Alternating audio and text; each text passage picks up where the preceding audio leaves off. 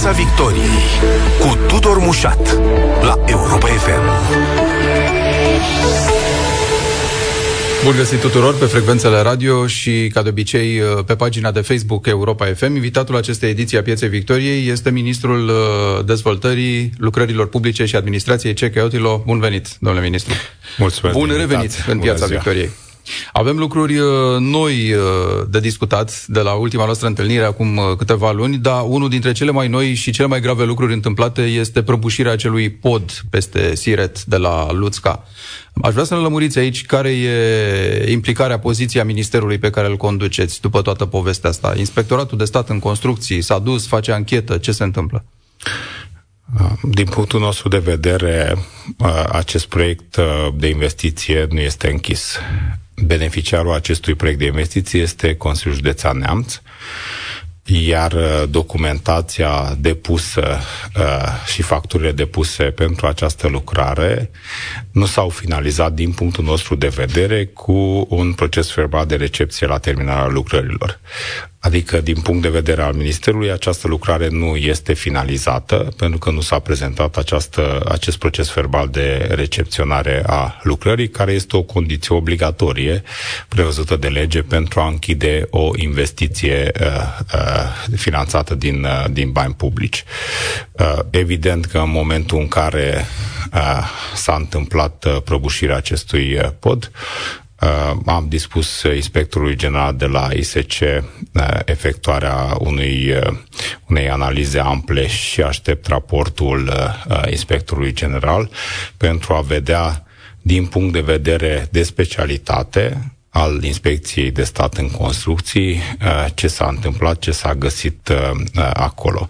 Evident, fiecare instituție a statului și autoritatea statului trebuie să-și facă aici datoria și eu nu vreau să mă pronunț cu privire la atribuția altor instituții.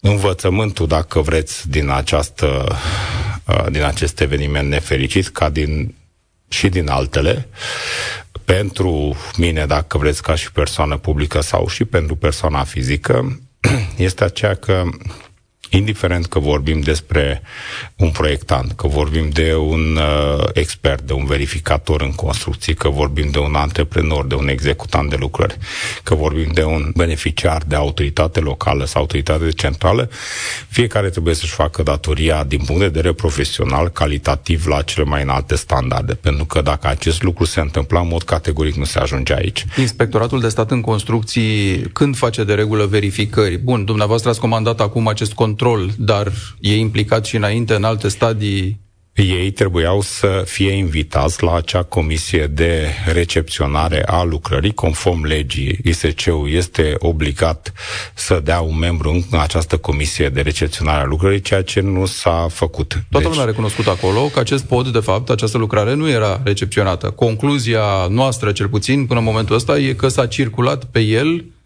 așa, uh, neoficial că a existat o presiune politică ca acest pod să fie dat cetățenilor mai devreme, nu, decât s-ar fi cuvenit, înainte de termen, și că s-a lucrat, s-a circulat pe el, bine mersi, și acum constructorul e de vină că nu l-a predat, de fapt. Eu nu am uh, precăderea ca și ministru să decid cine unde a greșit. Eu vă spun că din punct de vedere a procedurilor legale, o lucrare, o investiție de o asemenea amploare și cele mai mici, putea fi și de o amploare mai mică, se închide în momentul în care se recepționează lucrarea. Din câte cunoaștem noi, acest lucru nu s-a întâmplat și, încă o dată, din punct de vedere al nostru care am finanțat această lucrare, finanțarea nu este închisă și nu s-a terminat uh, lucrarea. Celelalte autorități ale statului, înțeleg că sunt deschise mai multe uh, dosare penale uh, legate de acest uh, uh, eveniment nefericit, uh, uh, își, vor, uh, își fac treaba și evident uh, vor găsi uh, pe cei vinovați. Bun, noi vorbim de acest obiectiv pentru că, așa cum ați și spus mai devreme, e finanțat din banii Ministerului Dezvoltării. Acum, uitându-ne la alte proiecte pe care le finanțează Ministerul Dezvoltării zilele astea, uh, tocmai ați anunțat alte obiective de racordare la rețeaua de gaze. Explicați-ne puțin unde suntem în momentul ăsta, vă rog. Aici vorbim despre 104 uh, proiecte care au fost inițial depuse de către unitățile administrativ-teritoriale în programul operațional Infrastructură Mare, pe fonduri europene. Doar că în 2020, doar că pe, pe acest fond pe acest fond uh, POIM uh, uh, resursele financiare erau uh, limitate, astfel încât uh, uh, vreo 20 de OAT-uri au câștigat, uh, primele 20 de OAT-uri au putut prinde o finanțare. Au existat, în schimb, încă 105 uh, proiecte depuse de OAT-uri din toată țara, care au fost conforme, au fost eligibile, au îndeplinit toate condițiile și au îndeplinit și punctajul minim pentru a putea fi finanțate din fonduri europene. Și atunci propunerea noastră către guvern și guvernul a fost de acord uh, uh, și printr-o ordonanță de urgență s-a materializat acest lucru, a fost aceea de a nu pierde aceste proiecte mature, pentru că uh, despre ceea ce tot Uh, spunem, povestim în România, este și acela de a avea proiecte mature care pot fi repede puse în implementare. Maturitatea unui proiect nu este o maturitate infinită în sensul în care această, odată ce ai strâns toată documentația, ea este valabilă și peste șase luni și peste un an. Nu, este într-un anumit moment care este finit, dacă vreți, peste șase luni autorizațiile nu mai sunt valabile, avizele nu mai sunt valabile, studiile de fezabilitate își pierd din valoare uh, profesională, dacă vreți, după o, o perioadă și atunci a fost un moment oportun pentru a prelua aceste uh, proiecte, cele 105 din care au rămas 104, pentru că unul din UAT-uri a renunțat la proiect, Uh, la finanțare la bugetul de stat, fiind o oportunitate și pentru stat și pentru OAT-uri de a rezolva ceva la care OAT-urile au lucrat și evident i-am felicitat pentru că au avut curajul de a depune și au strâns această documentație uh, și chiar dacă acolo n-au prins finanțare, aici pot rezolva. Vorbim despre peste 160 de uh, localități în care se vor face lucrări de înființare a rețelelor de gaze naturale. Bun, uh, toți banii aceștia vor veni din uh, PNDL, să zicem, sau din programul Angel Salini. Așa este, din Salini, da. Mm-hmm. Bun, uh, program care sigur uh, a început să mm, acorde, sau mă rog, să răspundă cererilor, după cum uh, vedem, dar aici noi am avut cu aceste programe de dezvoltare locală niște probleme în anii trecuți și vrem să vedem dacă nu se vor repeta sau nu există un risc să se repete și în cazul programului Angel Salini, botezat și PNDL 3, deși, mă rog, știu că dumneavoastră politicienilor nu vă place uh, lucrul ăsta. Uh, mai întâi, uh, din câte înțelegem, uh, nu s-au mai putut face plăți din programele astea, s-a ajuns ca banii să provină din fondul de rezervă al, al guvernului. Cum ne asigurăm că nu se va întâmpla la fel de data asta? Uh, deci programul Anghe Salini are bugetul uh, aprobat, fiind vorba de un program multianual, uh, până în 2028, uh, în momentul în care guvernul a decis acest lucru, evident credite de angajament uh, uh, au fost asumate, adică de posibilitatea de a încheia contracte pe aceste uh, sume uh, din, uh, din program, din aceste proiecte, urmând ca în fiecare an creditele bugetare, adică banii propriu ziși care se plătesc pe facturi, să fie asigurat în uh, legea bugetului de stat. Ceea ce totuși deosebește acest program de alte programe este în primul rând uh, legat de transparență. Este pentru prima dată când la uh, programul Anghe Salini s-a pus transparent uh, pe site-ul Ministerului Dezvoltării Uh, criteriile de prioritizare, respectiv sumele care au fost alocate pe județe uh, în uh, prima etapă. Am pus și un model de alocare, am început cu județul Alba fiind primul în alfabet, din care fiecare județ sau oricine interesat, inclusiv din mass media, dacă vreți, opinia publică, putea să verifice dacă calculele noastre de alocare pe criterii de prioritizare prevăzute de lege sunt sau nu corecte.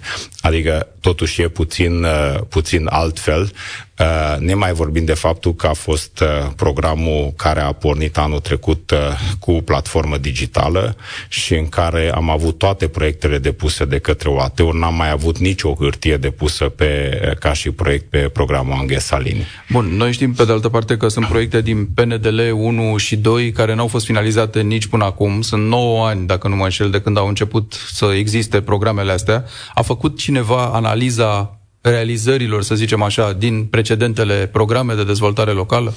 Sigur, aceste cifre există. Eu nu contest că sunt proiecte care sunt defazate, respectiv uh, cunosc o anumită amânare, dar să știți că marea parte a acestor proiecte totuși au adus o îmbunătățire în uh, viața comunităților uh, locale jumătate din aceste proiecte sunt finalizate dacă vorbim de PNDL 1 și PNDL 2 și totuși din aceste, din aceste finanțări uh, s-au construit, s-au reabilitat grădinițe, școli, uh, crește, s-au făcut apă și canalizare, drumuri încă o dată, nu contez că sunt și, și probabil așa se va întâmpla întotdeauna. Ideea este uh, următoarea să fie cât mai puține asemenea proiecte care nu sunt uh, Dacă ziceți că se va întâmpla întotdeauna, avem, ne așteptăm nu, să nu, se întâmple și la programul nu, ăsta? În, în sensul în care la, dacă ai 11.000 de contracte încheiate, uh, garanția ca toate cele 11.000 de contracte, acum având în vedere tot ceea ce se poate întâmpla, uh-huh. inclusiv legat de o achiziție publică care este contestată și răscontestată și nu poți să dai un uh, executant al lucrării, adică sunt uh, câteva motive dar evident au fost și câteva situații și nu avem ce să negăm, că nu aceasta e uh, ideea. Avem, uh, am avut anul trecut și sesizări uh, la parchet legat de unele investiții. Nu multe, una, două, trei, câteva spețe în care uh, am făcut control și am văzut că uh, sunt, uh, sunt probleme. Dar în mare parte aceste programe totuși au adus o, o dezvoltare Dar a comunităților locale. un studiu de performanță legat de aceste programe? Uh, în mare parte, dacă vreți așa denumit studiu de performanță, nu există, dar cifrele sunt uh, uh, publice din aceste cifre, dacă ne uităm la cifrele mari, câte s-au terminat și câte sunt încă în execuție și ce dezvoltare au adus, eu cred că imaginea totuși este pozitivă. Uh, iar în cazurile, în spețele în care uh, nu s-a întâmplat acest lucru, evident că vinovații trebuie să plătească categoric acest lucru. Dar există, domnule ministru, un număr de persoane alocate în minister care să se ocupe de controle sau de felul în care merg uh, aceste proiecte? Uh, Anghe Salini va fi uh, diferit uh, și din acest punct de vedere, pentru că în programul Anghe Salini, ordonanță de urgență, s-a scris foarte clar că trebuie să existe un serviciu separat care face verificarea și controlul acestor, acestor proiecte față de alte proiecte unde verificare și analiză și control la fața locului a fost atunci când ori am fost sezizați, ori am avut informații legate de posibile probleme, am trimis corpul de control al ministrului. Dar pe Anghe Salini vom avea un serviciu, dacă vreți, specializat, care se va ocupa numai de acest aspect. Uitați că tot vorbeam de podul ăsta de la Luț, că a făcut și el acolo cu firme care, mă rog, Uh, sunt sau au fost ale unor personaje implicate politic, există vreo formă prin care să ne asigurăm că firmele care execută lucrările astea, finanțate prin PNDL sau Angel Salini, nu sunt firme prietene cu partidele uh, din conducerea acestor UAT-uri? Mi-a spus o întrebare foarte, foarte grea. Uh, nu pot nici să confirm, nici să infirm, pentru că nu sunt eu uh, parchetul care desfășoară asemenea uh, activități. Uh, Depinde de fiecare uh, investiție, dacă vreți, procedura de achiziție publică este transparentă din acest punct de vedere. Uh, a fost o întreagă discuție de-a lungul timpului legat de uh, posibilitatea de a exclude, de exemplu, o firmă care câștigă uh, și cu privire la care, de exemplu, autoritatea contractantă ar deține informații sau ar putea, la nivel local, cunoscând anumite precedente ale firmei respective, dacă poate să le excludă sau nu. Astăzi procedura legală este destul de, destul de clară. Dacă o firmă a, a, a, are toate criteriile de eligibilitate și toată documentația depusă și are oferta cea mai bună, trebuie să-l dai câștigător, pentru că altfel intrăm în acea morișcă uh, infinită, dacă vreți, uh, în care nu avem un câștigător și ne purtăm prin uh, procese. De ce s-a recurs la un minimum alocat fiecarei localități de data asta prin program, apropo de faptul că totuși se dorea un program competitiv? Dintr-un simplu motiv, pentru că uh, am dorit ca întreaga țară să, și toate comunitățile locale să se dezvolte. Iar acest lucru nu se poate asigura decât prin faptul că am asigurat o sumă minimă pentru fiecare categorie de UAT, respectiv pentru fiecare uh, localitate sau UAT care a depus un, cel puțin un proiect eligibil. Uh, altfel, uh, alte tipuri de discuții ar fi fost legat de faptul că uh, unele UAT-uri poate ar fi luat mai multe uh, proiecte și altele nu ar fi luat uh, deloc.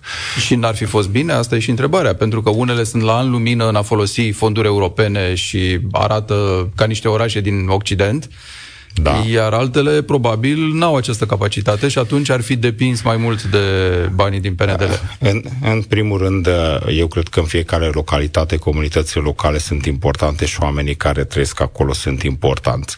Adică trebuie să încercăm să asigurăm o dezvoltare pentru uh, toate comunitățile locale, indiferent dacă um, un primar este mai eficient, dacă vreți, sau un gospodar mai bun decât uh, altul posibilitatea de diferențiere există și în Anghia Salini, pentru că nu toți banii se dau pe sume uh, minime, dar s-a asigurat pentru fiecare localitate o sumă minimă. Restul este pe competiție și unde se va vedea diferența, dacă vreți, de eficiență și așa e la toate programele pe care le avem uh, la Ministerul Dezvoltării, adică uh, se asigură, uh, se asigură competiție și diferențele le vedem și noi. Evident că sunt diferențe și cetățenii le văd, pentru că acum ca să nu spun ceva neobișnuit, la vot atunci când se schimbă primarul, cetățeanul a văzut că primarul nu și-a făcut treaba și trebuie să facă o schimbare. Despre asta vorbim până la urmă, asta e procesul democratic.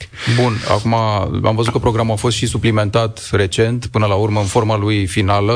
Va fi ultima suplimentare, credeți? Uh, până când se aprobă... 65,5 miliarde de lei, nu? Exact. Până când, până când se aprobă uh, finanțările pe acest uh, pe ceea ce este depus, proiecte depuse, nu vor mai fi suplimentări. Bun.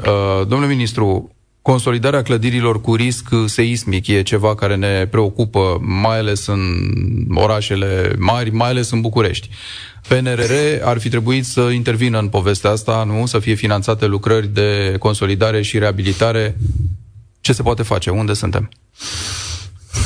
Da, nu vreau să par că exagerez, dar vă spun că este cel mai important program de investiție al Ministerului Dezvoltării. Cel mai important. Uh, proiectul de lege care este astăzi în Parlament cu programul uh, național de investiții pentru consolidarea de risc seismic, Uh, am reușit să-l promovăm în mai în uh, ședința de guvern și sperăm că în luna aceasta uh, reușim uh, să-l aprobăm și în Parlament. Există acord și susține din partea coaliției pe acest punct de vedere, uh, pentru că întrebarea nu este dacă va veni cu tremurul, întrebarea este când va veni cu tremurul. Și nu vreau să par aici uh, nici tragic, nici patetic. Uh, și provocarea noastră este aceea de a ne pregăti ca atunci când va veni și nu știm când va veni, să fim cât mai pregătiți și cu cât mai puține riscuri și pierderi de vieți și de omenești și de bunuri. Uh, trebuie să recunoaștem că un asemenea program uh, eficient și viabil nu a funcționat în România. Uh, acest program pe care noi l-am conceput a plecat pe cu totul alte baze și cu totul alte principii. Este un program multianual care nu se întrupe în fiecare an. Uh, s-au introdus și clădirile publice pentru că avem spitale, avem școli. Acestea nici nu puteau fi astăzi pe vechea reglementare sau pe cea încă aflată în vigoare. Nu puteau fi consolidate cu bani publici uh, sau se introduc și clădirile de risc seismic 2 Uh, și se creează un mecanism foarte simplu în care, în momentul în care ai o expertiză pe o clădire cu risc seismic, se introduce în programul de investiție a Ministerului Dezvoltării și de acolo sunt câteva etape obligatorii. Adică trebuie să faci proiectul tehnic în uh, 2 ani de zile, după ce ai proiectul tehnic Uh, uh, trebuie să uh, vii la finanțare și finanțarea se acordă obligatoriu de către minister, uh, uh, după care se încheie un contract de uh, investiții pe patru ani care poate fi prelungit pe încă doi ani astfel încât să nu trebuiască în fiecare an să reînnoiești acest contract și autoritatea locală, respectiv beneficiarul, să aibă această siguranță a finanțării din, din fonduri naționale. Dacă vorbim de PNRR, în PNRR pe componenta valul renovării pe care l-am avut în apel de proiecte în aprilie-mai și pe care l-am închis ca și apel, am avut 216 milioane de euro pentru consolidare de risc seismic și toți banii au fost uh, accesați de către autoritățile locale. Ceea ce ne-a arătat exact ceea ce spuneam la început, cel mai important program este acesta, nevoia este extraordinară. Cu banii ăștia, câte din clădirile care au nevoie de consolidare uh, se pot uh, face? Din 218 milioane se pot face peste 100 de, uh, de clădiri. Sigur, acum suntem în evaluarea acestor proiecte depuse. 100 de clădiri din câte care au nevoie, domnule uh, Deci, în București, pe risc seismic 1 și 2, aceasta, fac o paranteză, altă problemă a noastră este aceea că noi nu avem o evidență a clădirilor, a tuturor clădirilor cu risc seismic. Uh, abia cu acest proiect legislativ creăm un, dacă vreți, o, o organizăm în așa fel încât să avem la Ministerul Dezvoltării tot ceea ce se expertizează și cu obligații de expertizare în anumite zone cu risc seismic ale României, uh, va fi obligatoriu să, să expertizeze aceste, aceste clădiri și să le avem în evidență. Noi ceea ce știm astăzi, de exemplu, în București, că avem un risc seismic 1 și 2, uh, puțin peste 700 de clădiri. În mod categoric sunt mai multe. Bun, stați puțin că asta e important, ne oprim la asta pentru cei care, sigur, și locuiesc, dar poate vor să tranzacționeze astfel de proprietăți uh, imobiliare. Se face o expertizare astfel încât o clădire se poate trezi într-o clasă de risc seismic de bine ce nu era până acum? Adică Suspiciunea e că sunt prea puține, nu încadrate și că de fapt sunt mai multe și atunci o luăm de la zero cu număratul sau cum se va este întâmpla? Este categoric că sunt mult mai puține aflate în evidență, dacă vreți, sau expertizate decât uh, clădiri cu probleme cu risc seismic. Sunt uh, toți specialiștii spun acest lucru, nu numai în București și, și, în, uh, și în țară. Deci asta înseamnă că, nu știu, să simplificăm, facem un recensământ al tuturor clădirilor care există și o luăm, a celor care există, mă rog, construite până la un, într-un deci, anumit an, evident. Deci există o... Uh, în primul rând vorbim de zone care au un anumit risc uh, seismic. Uh, pentru că nu toate zonele din România au un, au un risc seismic, e zona Vrancea și tot ce vine din partea Moldovei și, uh, dacă vreți, partea de sud a României și București și așa mai departe. Dar și în Transilvania sunt câteva zone mai mici uh, care uh, cad într-un risc seismic uh, pe care trebuie să-l avem în, uh, în vedere. În aceste zone, uh, clădirile de spitale, clădirile de școli vor fi obligatoriu expertizate într-un anumit termen pe care îl dă proiectul legislativ. Că nu putem să așteptăm până la infinit uh, să vedem dacă o școală este risc seismic sau care, nu. Termen, termen care ar trebui să fie? Uh, proiect. 2025, 1 ianuarie este termenul pentru aceste... Deci în 2 ani și jumătate de da. acum încolo ar trebui să știm toate instituțiile publice care sunt uh, cu risc de felul ăsta. Mai ales cele care privesc uh, activități de învățământ și de sănătate, pentru că ele sunt expuse din modelul activității mult mai mult și riscul evident este, este mult mai mare. Dar important la acest mecanism este acela că statul vrea să investească, vrea vrea să aducă bani, bani uh, naționali și evident să aducă și din fonduri europene atunci când uh, există această posibilitate și la PNRR hai să spun, am prins momentul și am adus totuși peste 200 de milioane de euro, care sunt și ei foarte importanți, dar și din bugetul național am avut această discuție inclusiv în ședința de guvern și din bugetul național există dispoziția foarte clară ca acest program să fie bine finanțat, pentru că sunt foarte multe clădiri, din păcate, în această situație și noi încă o dată trebuie să ne pregătim pentru momentul pe care nu-l știm, dar care va veni. Bun. Consolidări și reabilitări finanțate prin PNRR și aici vorbim de câți bani care vor fi alocați în total avem două, două, două mari când, programe da. în PNRR uh, implementate prin Ministrul Dezvoltării. E valul renovării care are o finanțare asigurată uh, cu supracontractarea permisă de legea națională de 2,8 miliarde de euro și pentru care apelul de proiect a fost de la 1 aprilie 30 mai, totul digital, totul transparent, putea fi urmărit uh, pe site și din care s-au consumat 2,4 miliarde de euro. După evaluarea tuturor proiectelor, va urma un al doilea apel uh, în care la fel uh, vă spuneam că programele Ministerului sunt oarecum pe anumite principii, cel puțin în mandatul meu, acest val al renovării a fost pe un principiu al teritorializării. uh, în sensul în care fiecare județ a avut posibilitatea, într-o anumită limită sumă, să depună proiecte pentru uh, uh, reabilitare energetică a blocurilor de locuințe, respectiv a clădirilor de uh, publice, exact pentru a nu concentra toate investițiile numai în orașele mari și anumite zone ale țării să rămâne, hai să spunem, fără uh, proiecte finanțate. În a doua etapă, din ceea ce a rămas, respectiv din ceea ce mai rămâne din evaluare, Uh, acest principiu nu uh, va fi un sistem competitiv total deschis și cine va fi mai bun va lua uh, mult mai multe proiecte. Noi vorbeam la început de 100 și ceva de imobile, nu? Pe banii ăștia. Da. Dar nu știm încă, că de aici plecasem de fapt cu discuția, nu știm din ce total de clădiri care au nevoie. Da. Da. Nici măcar da. estimativ în momentul da. ăsta. Pentru nu. că estimările, spuneți, sunt înșelătoare. Eu nu aș vrea să estimez și eu am primit tot felul de uh, cifre uh, de la specialiști.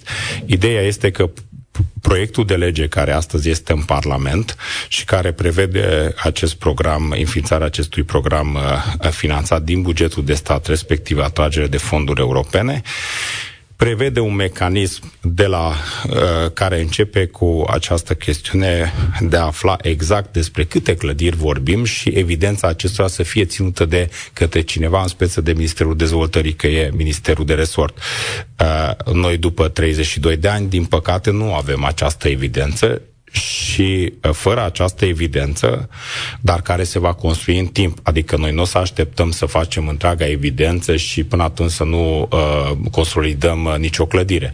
Nu, toate clădirile care au, au, sunt astăzi expertizate, după ce legea intră în vigoare, vor putea intra în programul de investiții și între timp vor mai fi expertizate altele care intră pe parcurs. Adică nu sincer vă spun, nu mai avem timp pentru, uh, cum să vă spun, chestiuni birocratice în care uh, construim acum o situație, uh, mai adăugăm 5 imobile uh, uh, pentru că am primit 5 expertize. Nu, trebuie să trecem la investiții. Din păcate, domnule ministru, e un domeniu în care sunt probleme ăsta cu construcțiile din cauza scumpirii materialelor, din cauza crizei energiei și așa mai departe. Câte din lucrările astea, din contractele astea, din planurile astea sunt puse sub semnul întrebării de ceea ce se întâmplă în materie de scumpiri, uh, probleme cu energia, cu producția, cu transportul materialelor și așa mai departe? Uh, guvernul a luat uh, încă de anul trecut uh, câteva măsuri legate de creșterea prețului materialelor de construcții. Am avut ordonanța 15 care a permis ajustarea contractelor de lucrări publice anul trecut în septembrie-octombrie și care să știți că a salvat foarte multe contracte de la rezilierea acestora pentru că a acordat o, o majorare uh, în proceduri legale, evident, uh, pentru beneficiari, respectiv pentru uh, antreprenori. Anul acesta, în aprilie, ordonanța 47 pe fondurile naționale, pe programe de investiții ale statului român, respectiv ordonanța 64 pe investiții din fonduri europene, a venit la fel să continue și am simplificat destul de mult. Am mai învățat din Uh, nu spun greșelile, pentru că anul trecut uh, vreau să vă spun că uh, foarte multe țări care s-au confruntat cu această problemă n-au știut cum să o gestioneze, mm. pentru că asemenea programe nu s-au făcut până acum, până acum nicăieri în, în Europa. Uh, dar anul acesta, prin ordonanța 47 și 64, atât pe buget național cât și pe fonduri europene, am mai simplificat foarte mult din ele și am pus din nou de la bugetul național fonduri pentru a putea asigura creșterea uh, contractelor și ajustarea uh, prețului contractelor.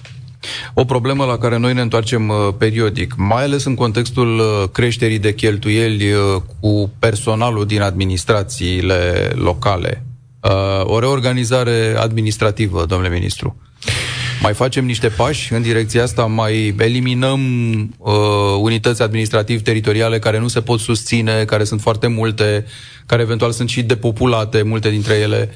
Uh, eu cred în puțin în alt mecanism, uh, pentru că mecanismul acesta de reorganizare, de eliminare, uh, știți, este, nu spun că cel mai ușor, dar e așa radical. Prin dar... prismă politică nu-i deloc ușor, pentru că vor fi o grămadă de primari sau de președinți nu... de consilii județene, dacă ne hotărâm să mai desfințăm și din județe, care, evident, politic vorbind, o să protesteze, nu? Și o să pună presiune pe centru.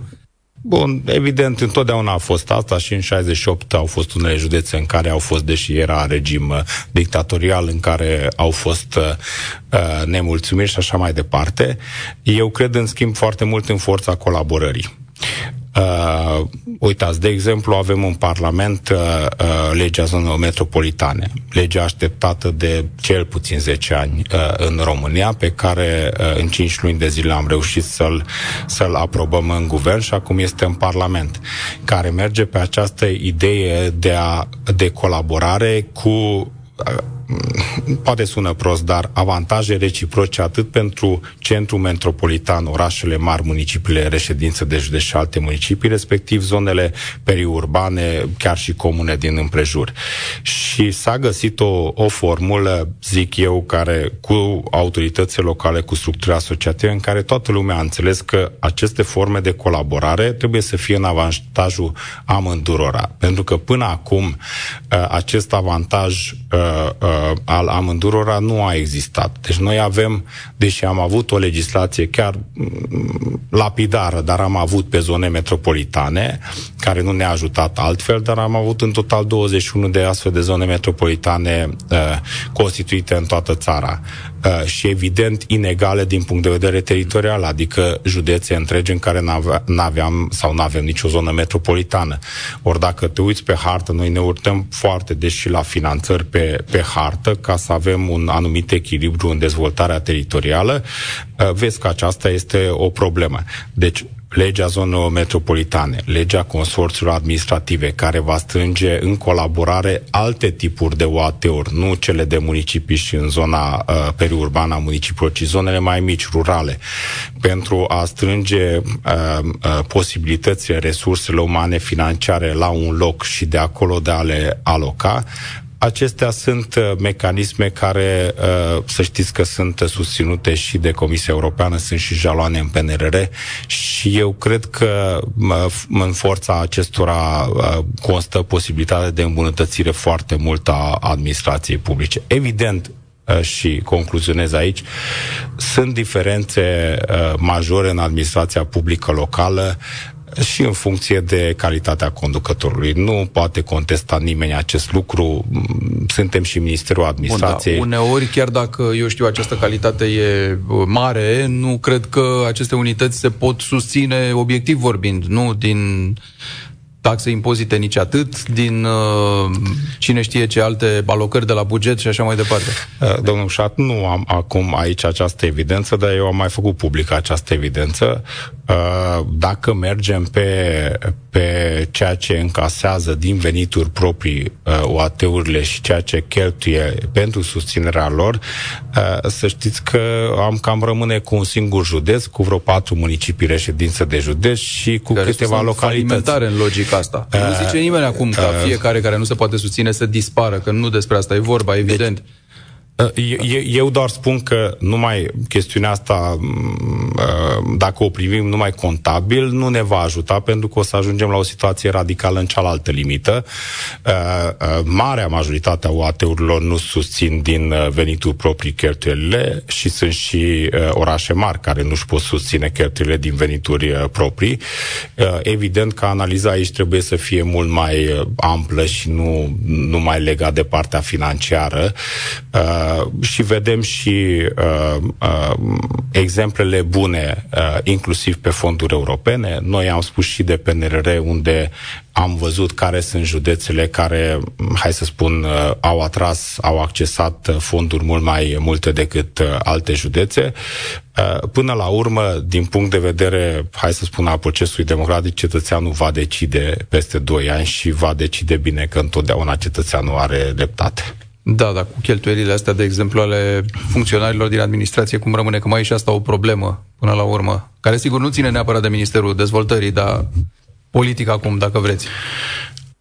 O administrație se susține cu anumite cheltuieli. Dacă ele pot fi uh, ajustate, în mod categoric trebuie ajustate. Eu nu am cum să uh, exprim un punct de vedere legat de în alte instituții sau autorități locale ce se întâmplă. Eu pot să spun că la Ministerul Dezvoltării din structura uh, pe care am preluat-o ne-am organizat și uh, partea de gestionare a PNRR-ului și suntem ministerul care am semnat primele contracte pe PNRR în numele României săptămâna trecută. Primele șapte contracte cu finanțare din PNRR s-au semnat de Ministerul Dezvoltării și săptămâna viitoare continuăm.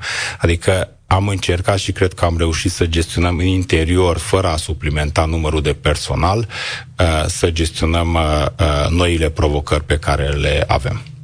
Ministrul Dezvoltării, Ceche Otilo, astăzi în Piața Victoriei la Europa FM. Mulțumesc foarte mult! Mulțumesc mult! Piața Victoriei cu Tudor Mușat la Europa FM.